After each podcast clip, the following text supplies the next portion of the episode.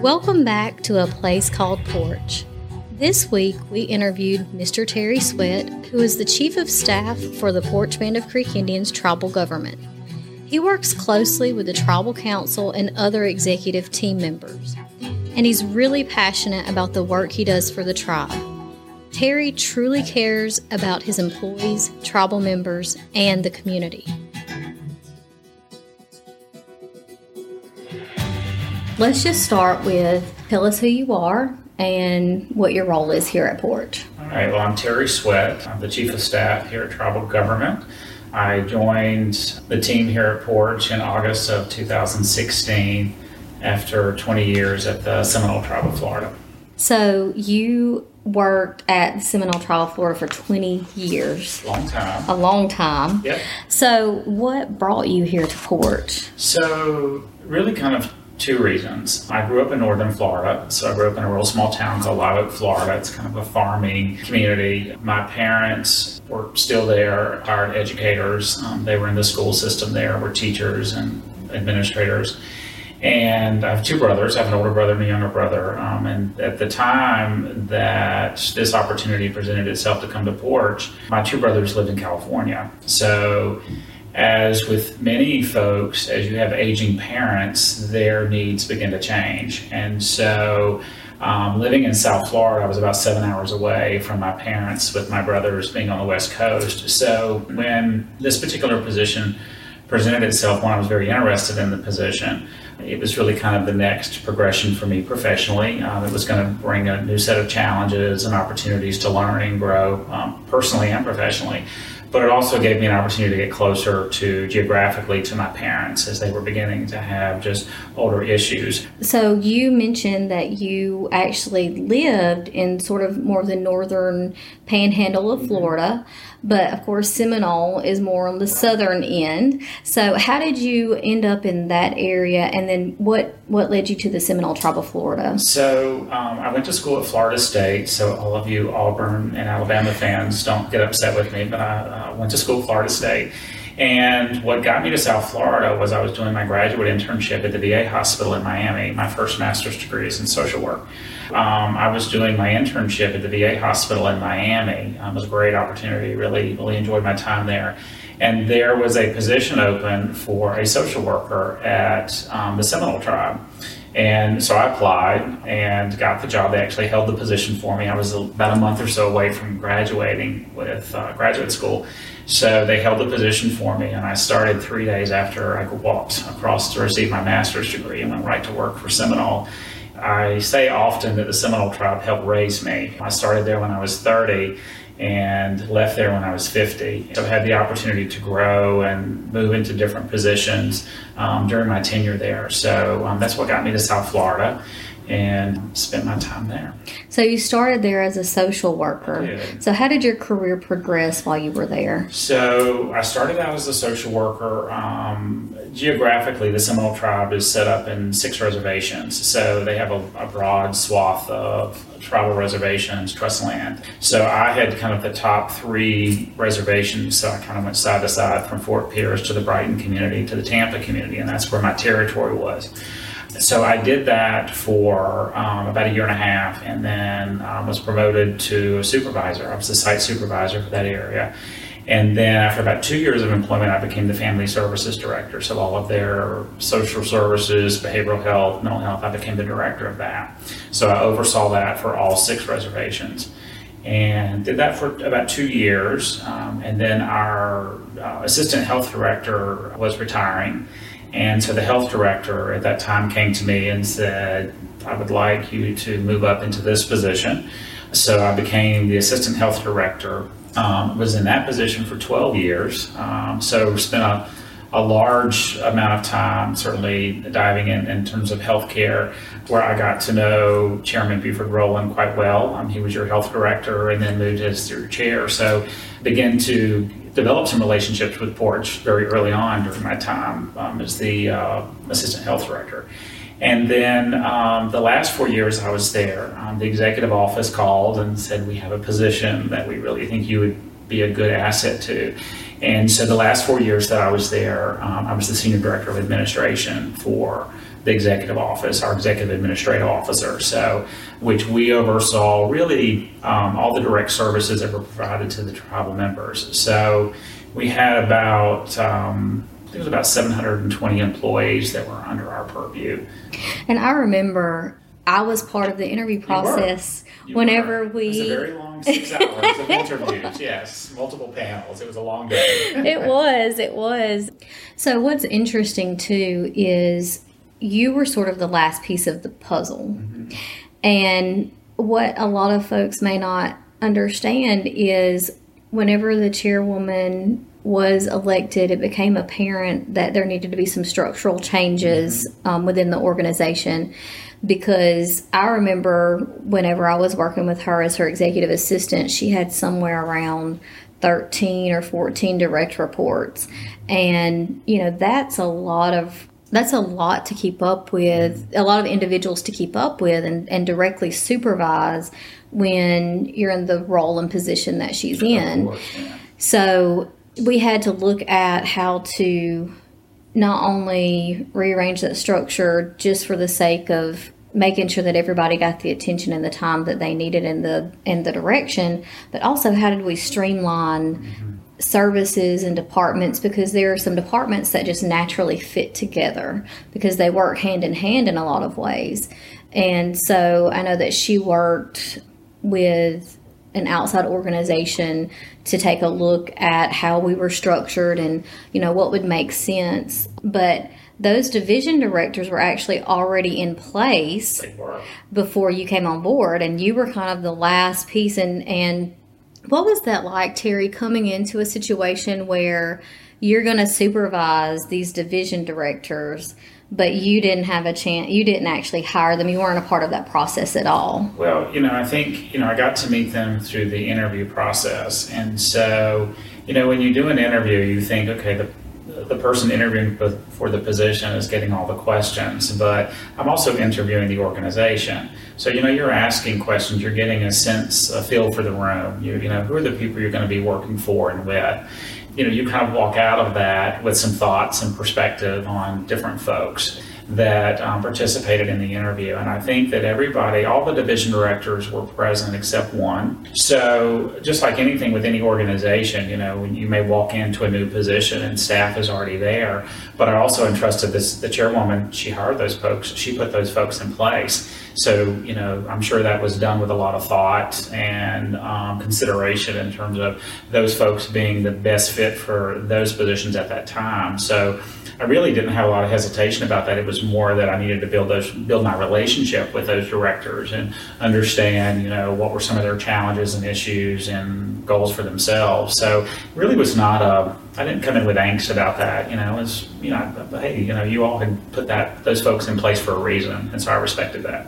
So, what was that transition period like for you when you came from Seminole, Florida, um, and we're working with the Seminole Tribe of Florida to working with the Poarch Band of Creek Indians? Well, I think, you know, here is this unknown person that's coming into this organization. So, and the chief of staff was a new position for Poarch. So I was not replacing someone. Now, you had had a tribal administrator, but this role was a little bit different. Uh, the job description was a little bit different from what I understood at the time. And so I think with anything, you know, coming in, you, you, kind of I do the three L's. You look, listen, and learn is kind of was the approach that I took. Um, you don't come in, you know, changing things right away. You know, let's get a good baseline. What's the foundation that we're working with? And that's really kind of what I did the first 90 days. Obviously, the one of the differences between um, Seminole and Poarch was that you have nine council members. That obviously, including the tribal chair CEO, is included in that number. You know, at Seminole, you know, I had five, so I had a much larger governing body that you know, as opposed to building relationships with five, I needed to build relationships with nine. So I think it's you know them watching my work, me learning my directors, what are the challenges, what are the priorities, uh, beginning to form some assessments, beginning to get a good handle on what some of the challenges might be. and in the mix of that, you're still deal, dealing with the unexpected, day to day unexpected. So whether it was a personnel issue or there was an operational issue, those you know you get those curveballs when you kind of wake up and say, "This is what I'm going to get accomplished today," and at the end of the day, you're like, "Gosh, I didn't get any of that done because of." Uh, that was really the process, probably in the, that first six months that I was here. Um, when I got here in August, and you know, I felt like by the time I got to January or February, I kind of felt like, okay, I know where the buildings are, I know who my people are, um, I'm beginning to understand the policies, and so I felt like I was beginning to, to get a good foundation underneath me. And now that you've gotten that foundation and you've been here since 2016, what is it like working with Poarch every day? Well, you know, it's it's with anything. You know, I, I get up every morning um, and you don't quite know what the day is going to bring you. Um, it is not an eight to five job. Um, I live an hour away from here. I live over in Pace, Florida. So I do a lot of phone calls typically on the way in in the morning. Um, until I go through Walnut Hill. My phone always drops at Walnut Hill, so I know where all the spots are when my cell service won't work. But I'm typically doing work on my way in, addressing issues that have come up overnight I typically address issues um, on my way home. And um, certainly, you know, it's you just never know what happens. Last night we were dealing with issues till about ten o'clock last night. So, you know, that's that's just the, the nature of the game. So I think you know what gets me up here every day is that the work is rewarding. It's challenging. I mean, some days you know you walk out and go, "Whew," you know, that one was really tough. Sometimes things are challenging. Sometimes things um, frustrate you, and then when you get those nuggets of success and you get something done and something accomplished and you've impacted a tribal member or their family in a positive way, that feels really good. Um, to know that you're part of change. It's not an I, it's a we, it's a team. You know, it really is. Um, no one does anything alone. And so I have a great team. I have a really great team that I work with. So that's what you know that you're making a difference. I think when you're no longer making a difference, then I think then it's you're no longer feel like you can contribute. Then that's when I think you have to step back and reevaluate. But you know, I'm not at that point yet. I feel like I still have a little bit something to give. So. What all areas fall under your purview right now? So let me see if I can get it all right, because um, my brain's a little older these days. I'm older. I'm six years older, almost seven years older than when I got to Poarch. So, but you still look like a spring chicken, uh, Terry. so, uh, you know, I have the health department, I have the cell center, I have the assisted living, public safety facilities. Um, we have community services, which is our Boys and Girls Club education. I have HRs underneath me. IT was moved underneath me recently. And then the tribal council um, office staff. Um, so the staff that support tribal council, um, I work closely with that staff um, that sits underneath me. So, you know, those are really kind of the areas that sit underneath, you know, my purview. The legal department, the accounting department, government relations reports directly to our tribal chair and CEO. But everything else besides that is, sits under the chief of staff. That's a lot. It's a lot. You know, it's a, it's a lot of responsibility. Um, we have about 615 employees here at tribal government, and about 550 of those sit underneath the chief of staff. So, how do you keep up with it all, Terry? Well, you rely on your division directors and you rely on your direct reports to manage their departments and their resources. Um, and when the directors get stuck is typically when they ring my doorbell. You know, um, sometimes I have to step in. Um, sometimes I have to look at situations and guide them or direct them or have conversations with them. But it's about empowering your directors to do their jobs. You know, they, they have important jobs here at tribal government and so I have to allow them to use their knowledge and skills and wisdom to be able to run their operations on a day to day basis. And when they get stuck or something throws us a curveball, then, you know, we'll roll our sleeves up and huddle and kind of figure it out together. So, so I can't imagine that dealing with around 550 employees that you would ever have to deal with any conflict. Well, you know, I, I, sometimes I feel like I should have a PhD in conflict resolution. Um, you know, we're human, and so conflict is a part of life. And so, whether you're dealing with personality conflict or you're dealing with different perspectives on a particular issue, maybe it's a policy interpretation. Um, maybe it's why are we doing it this way? Why aren't we doing it that way? So it just depends on what's presented with you. But I think it's, irregardless, I think kind of the issue is how you approach it. I've always told staff that, you know, if I'm running down the hall screaming that the sky is falling, then people are going to believe, well, it must be really bad because the chief of staff is thinking the sky's falling. So I try to lead by example. I try to show up and do my best. I'm a firm believer, and and I think that there's, I think people will test to be a testament to this is that I, I integrity is really important to me. Uh, professionalism is incredibly important to me. How you conduct yourself, how you present yourself. Every day, whether I'm here at Poarch or whether I'm anywhere else, um, the fact that I'm the chief of staff, I take that very seriously in how I represent the tribe. So never to do anything that would, you know, look negatively upon the tribe. You know, I have opinions and I have thoughts about things too, but I do believe in being professional and working with integrity. Um, those are important parts of my fingerprint that I have with that I've done the work some of the work I've done with Lappin. Those are really important elements to who I am. And Lappin, for those that don't know, is an organization that is known for working with organizations and businesses to bring out really the best in people. And to identify what is it that makes you tick as a person um, as far as your value system. And when you kind of tap into your own personal value system then you better understand well what triggers me? What makes me work better? How can i produce better results? How do i work better with people? And so it goes into a whole different gamut of of really just personal and professional development has been very helpful for me too. Yeah, you know, and actually, if you come into my office, I have my fingerprint printed out. It sits on my desk, and so it reminds me of kind of who I am and how I think, and kind of my value system, what's important to me, how I approach things, and so.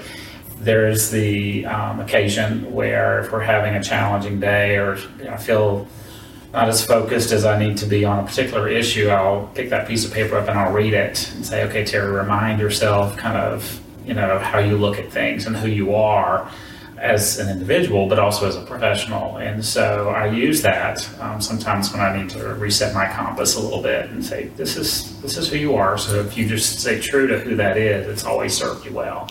So one thing I did want to ask you about the conflict resolution piece is you have had to deal with a lot of different conflict, a lot of different directions, both here at Poarch, but previously at Seminole. I mean being in social that social work atmosphere, you have to deal with a lot of difficult situations. What are maybe a few key elements, you know, a few pieces of advice that you have for that you would be willing to share with people that, you know, might be going through difficult situations, whether it's with a coworker or family, what what key pieces of advice might you offer when it comes to conflict resolution? Well, I think that you know if you're having to manage conflict resolution, you know sometimes the easy route is just to be able to say if they would just do what I say, it'd all be fine, right? But we don't always know what people bring to the table. Sometimes people have challenging lives outside of the workplace, and you should try to be able to keep that at the door and check that right before you come to work. But life happens. We've been through a really rough period the last two and a half years with the pandemic.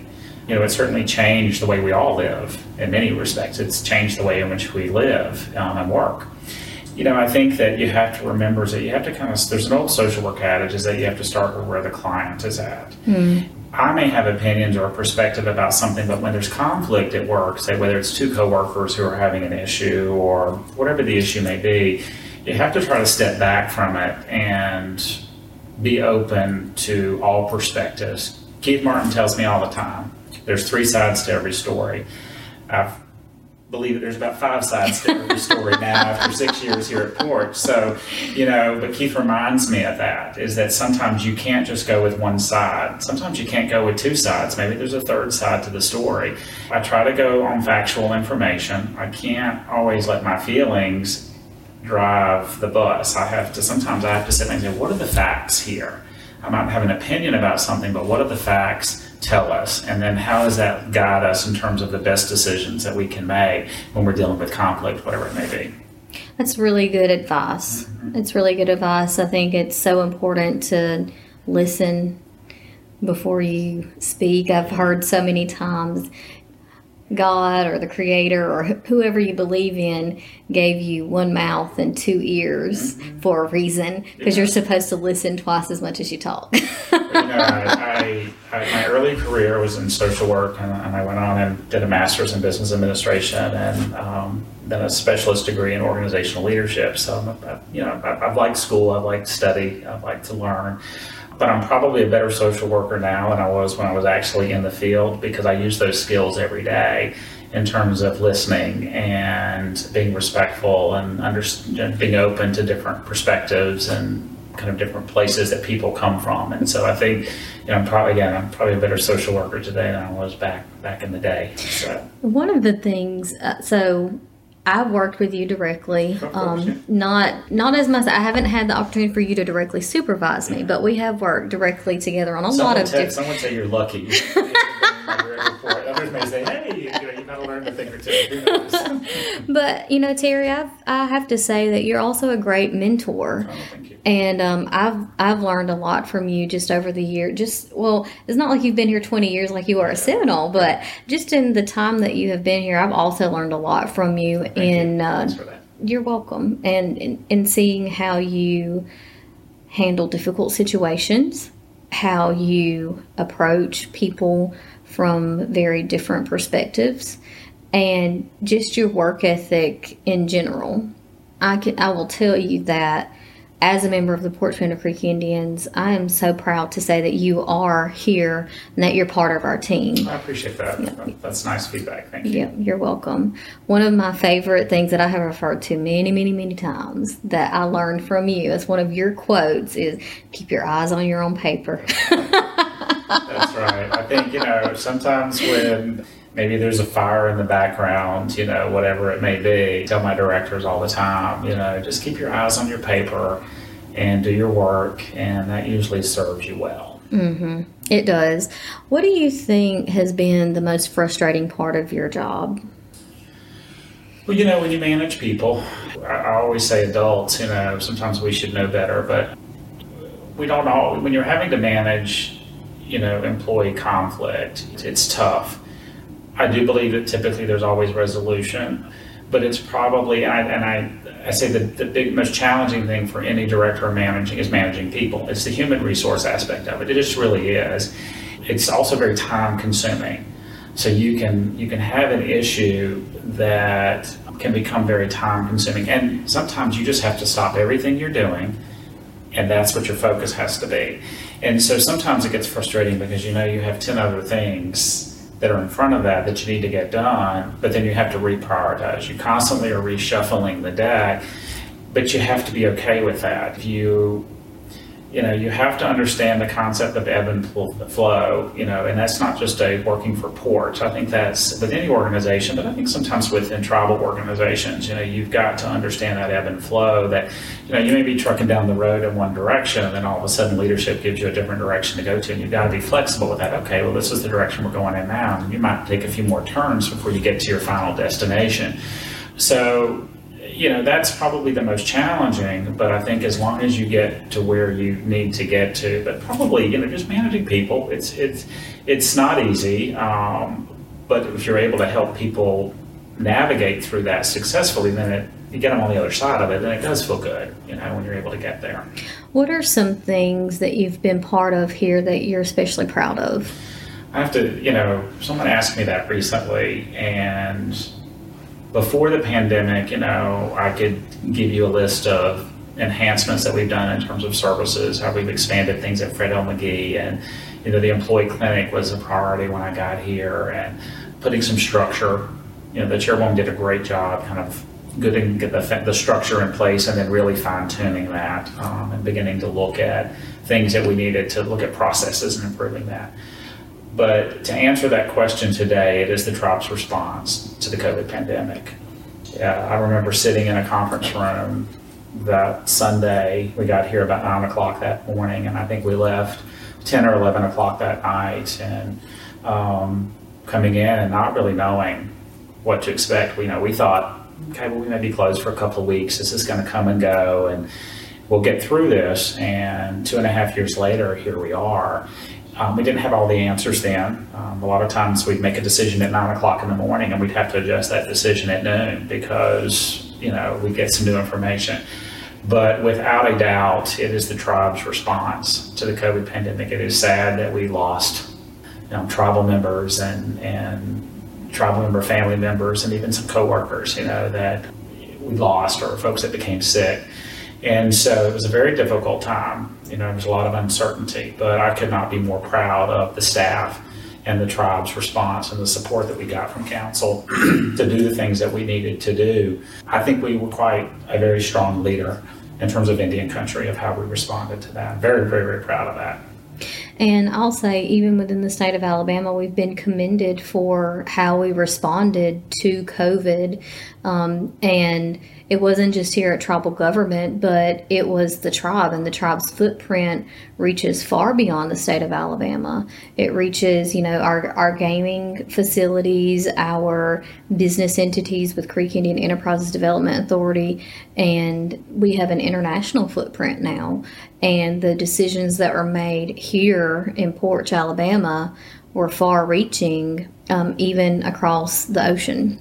Yeah, you know, it, it's no one would have ever wished that upon anybody to have to, to deal with a pandemic. Um, and, you know, and it's still ongoing. You know, we unfortunately are seeing a slight uptick in numbers just within the last week or so. So we kind of are holding our breath a little bit of, of you know, what's to come. But again, I, I, could not be more proud of the staff and the team that it took. I remember doing our first vaccine clinic and now we can do it in our sleep. But you know, we had a staff of 50 there, you know, trying to roll out the first vaccines that we, we gave out. And you know, I, I worked a lot of those vaccine clinics because I felt it was really important for me to be there with the team and spend time with those that were walking through the door and had concerns and you know if they took this vaccine what it would mean or if they chose not to you know to respect that yeah I, I hope we can get those days behind us soon but it's probably the most problem I've had in my career, really, probably ever, because it just was such a huge impact. Yeah, and it's impacted so many people. It has. I mean, it's impacted everybody. Who hasn't it touched? Yeah. I think that's the question. Who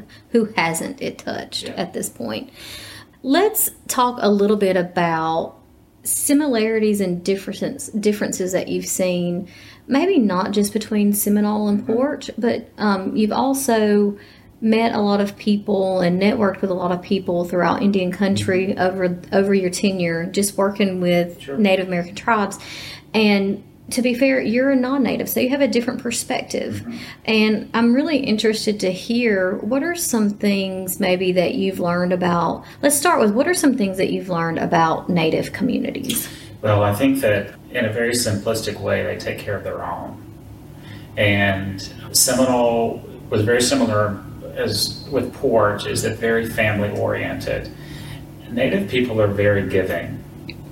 Given the history, you know, you might would question that a little bit, but you know, without hesitation, I saw Seminole be very generous in their outpouring, not only within their community, but to the greater community. I've certainly seen that at Poarch time and time again. And so when we are faced with crisis um, or we are cha- faced with a challenge, to see the community just come together. You know, we have an employee who is ill, you know, or may have lost. So we recently had an employee who lost their home in a house fire, and the response within just a matter of hours was fantastic. And to see how the tribe responded. So you see that at the local level in small scales, but you also see the impact that Poarch does and all Native tribes do because when they're advocating, whether it's in Washington or within their own state, they're impacting not only the lives of their immediate constituents, but also all of Indian country.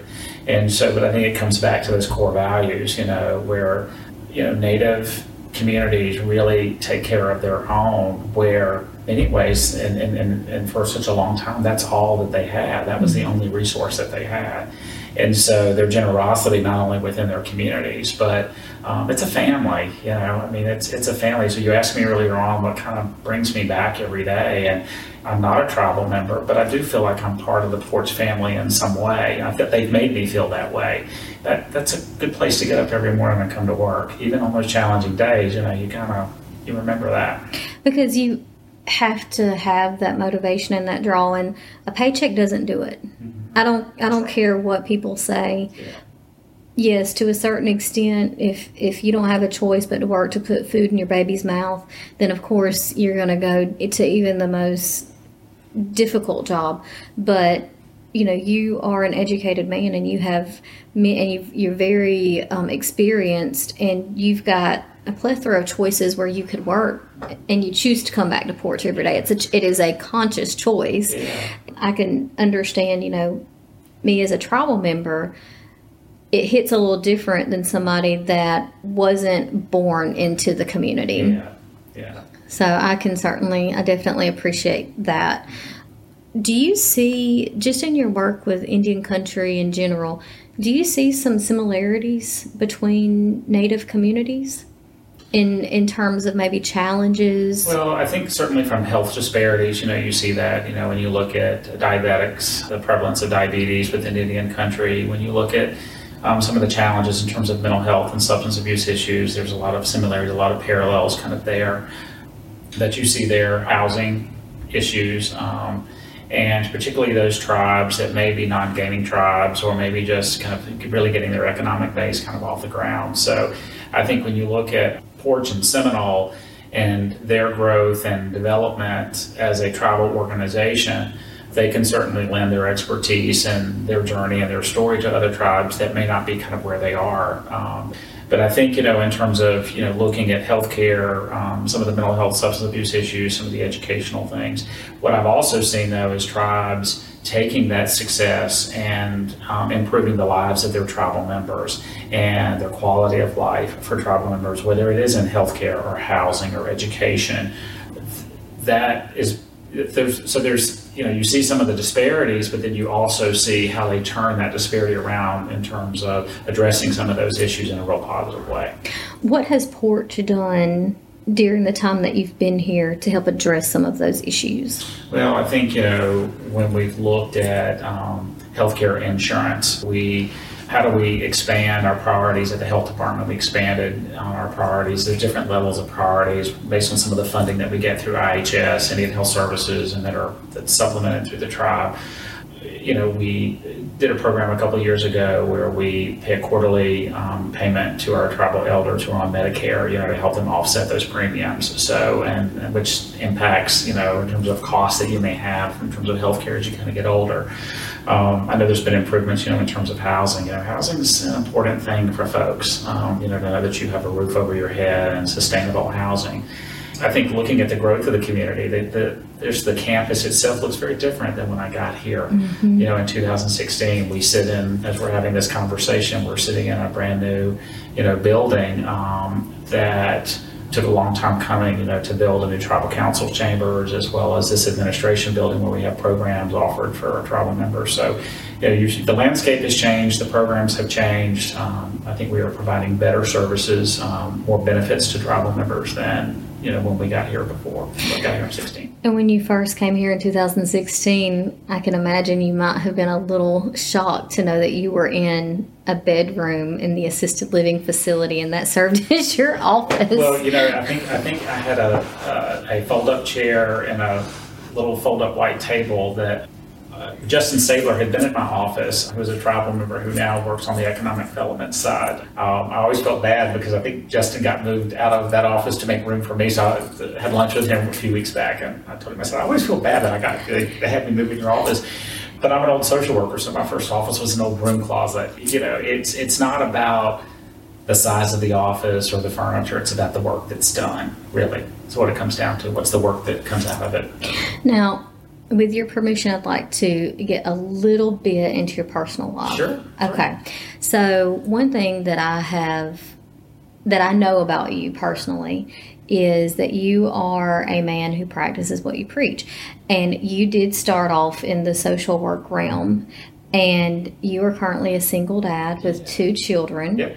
who are, by all intents and purposes, have the love bond with you, but aren't biologically yours. That's true. Can you share a little bit about what that's been like? Because you adopted both of your children. I did. So I have a daughter and a son. I have two te- teenagers in my house, so I hope everyone gives me sympathy when you realize that I have two teenagers. And lots of prayers. Lots of prayers, yes. But, you know, I, the very first internship that I did in my social work career, I did through um, the Department of Children and Families in Tallahassee when I was at Florida State. And it was working with children who were either in a protective services role or were in an out of home placement due to child welfare issues um, with their birth parents. And so as I moved on kind of in my career, I uh, wanted to um, somehow be able to impact children that had come through the child welfare system. And so I decided one day to go through the adoption program process and get approved with a home study and said if it's meant to be and the good Lord wants to allow me to be a dad, he'll make that happen. And really kind of doing it, I had great great family support. So, you know, I kind of had those conversations with my family and said, hey, if I do this, you know, I'm going to need some help here, so you guys help me out. Well, I adopted my daughter first. My daughter was, um, she was six years old when I met her, and I adopted her when she was seven. And then my son um, came about a year later. Um, he was four years old, and um, again had been in the, the, child welfare system since he was 10 months old. And so uh, they both had unique challenges um, when they came. And um, it's been a journey for us all, but I can look 10 years later and I'm I, I, tell people it's the hardest thing I've ever done in my life, but it's the most rewarding thing that I've ever done in my life. They are not biologically my children, but they are my children, and um, I would defend them um, and protect them in any way possible as you would if they were my my biological children. I always thought that was so interesting, and it and I think like me knowing knowing that about you, not that I put you on a pedestal, but you know, it just it made me really ad- admire you. Well, I appreciate that. It's it's um it is a challenge, and you know, I think I'm going to show my age. I'm 56. I'll be 57 um, soon. You know, I was raised in a time where there were no cell phones, and we had three channels on the TV. So I'm going to really date myself, and um, as opposed to raising children now in a, an era of social media and access to tons of information. You know, I'm sure anyone who's listening to this who have raised children or have children, particularly in this generation, you know, it brings a different, unique set of challenges and how you navigate that to where, you know, you're trying to raise children to be good citizens and be respectful and, you know, prepare them for a future to be successful and be happy and, and trying to navigate all of the unique challenges that can come across their way. So particularly children who have come from a child welfare system, you know, that maybe their early journey was not what you would hope for any child, but you know, you hopefully are giving them that opportunity to to have a good start in life and be successful and be happy. If there are any folks who are listening that are considering fostering or adopting, what what message would you share with them about that? Well, I think you know you have to look within yourself and look at your motivation, you know, for doing that. Um, I did this in my 40s um, as opposed to doing it maybe in my 20s, but I wouldn't have wanted it any other way. I had my time, and I also was mature enough that I thought I could handle the challenge, particularly being a single dad. So being able to to meet those unique challenges, particularly with children who are going to bring some unique issues with them to the table um, and to that environment. So I think it's again most rewarding thing I've ever done, but it's not for everybody. You know, I think if you look at fostering children, you know, the ultimate goal is reunification with that you know that biological family, and sometimes it works out and sometimes it doesn't. You know, I went the adoption route, so I, I was not a foster family, but I took children who had come through that system, so had gone kind of traveled through that journey but I think there are great child welfare agencies, whether it's here in Alabama or in Florida or whatever state that you may reside in, that if you have the opportunity and it's within your heart and you feel like it's something that you can really give back to a child in need, then um, something that folks should consider. So, as we close out our time here together, what legacy are you leaving here at Poarch? Well, you know, I think with anybody, whether it's at Poarch or anything else, ultimately it's very simple. I hope I left it a little bit better than I found it. I hope my, my footprint that you and I had a conversation not too long ago about you know you know that there's a better chief of staff out there somewhere or you know somebody could do it differently or maybe even do it a little bit better but you know i i do believe that um, i've made a good contribution to the tribe while i've been here and will continue to do so but i don't do it by myself. I, there's not anything that we accomplish alone you know so it's with the team and everybody working together. And so I, I hope that when i go to the house and I prop my feet up, whatever that looks like, and whenever that time comes, that people will remember, you know, that I was a professional, that I tried to treat people with respect and dignity, um, that I really cared about the tribe um, and the tribal members, um, and that I had a positive impact while I was here. Thank you so much, Terry. It's been a pleasure spending this time with you. Likewise. Thanks, Megan. Thank you for joining us today on a place called Poarch. Tune in next week to hear about the Poarch Creek Indians Attorney General, Miss Lori Stinson. And don't forget to rate, review, and subscribe to our podcast.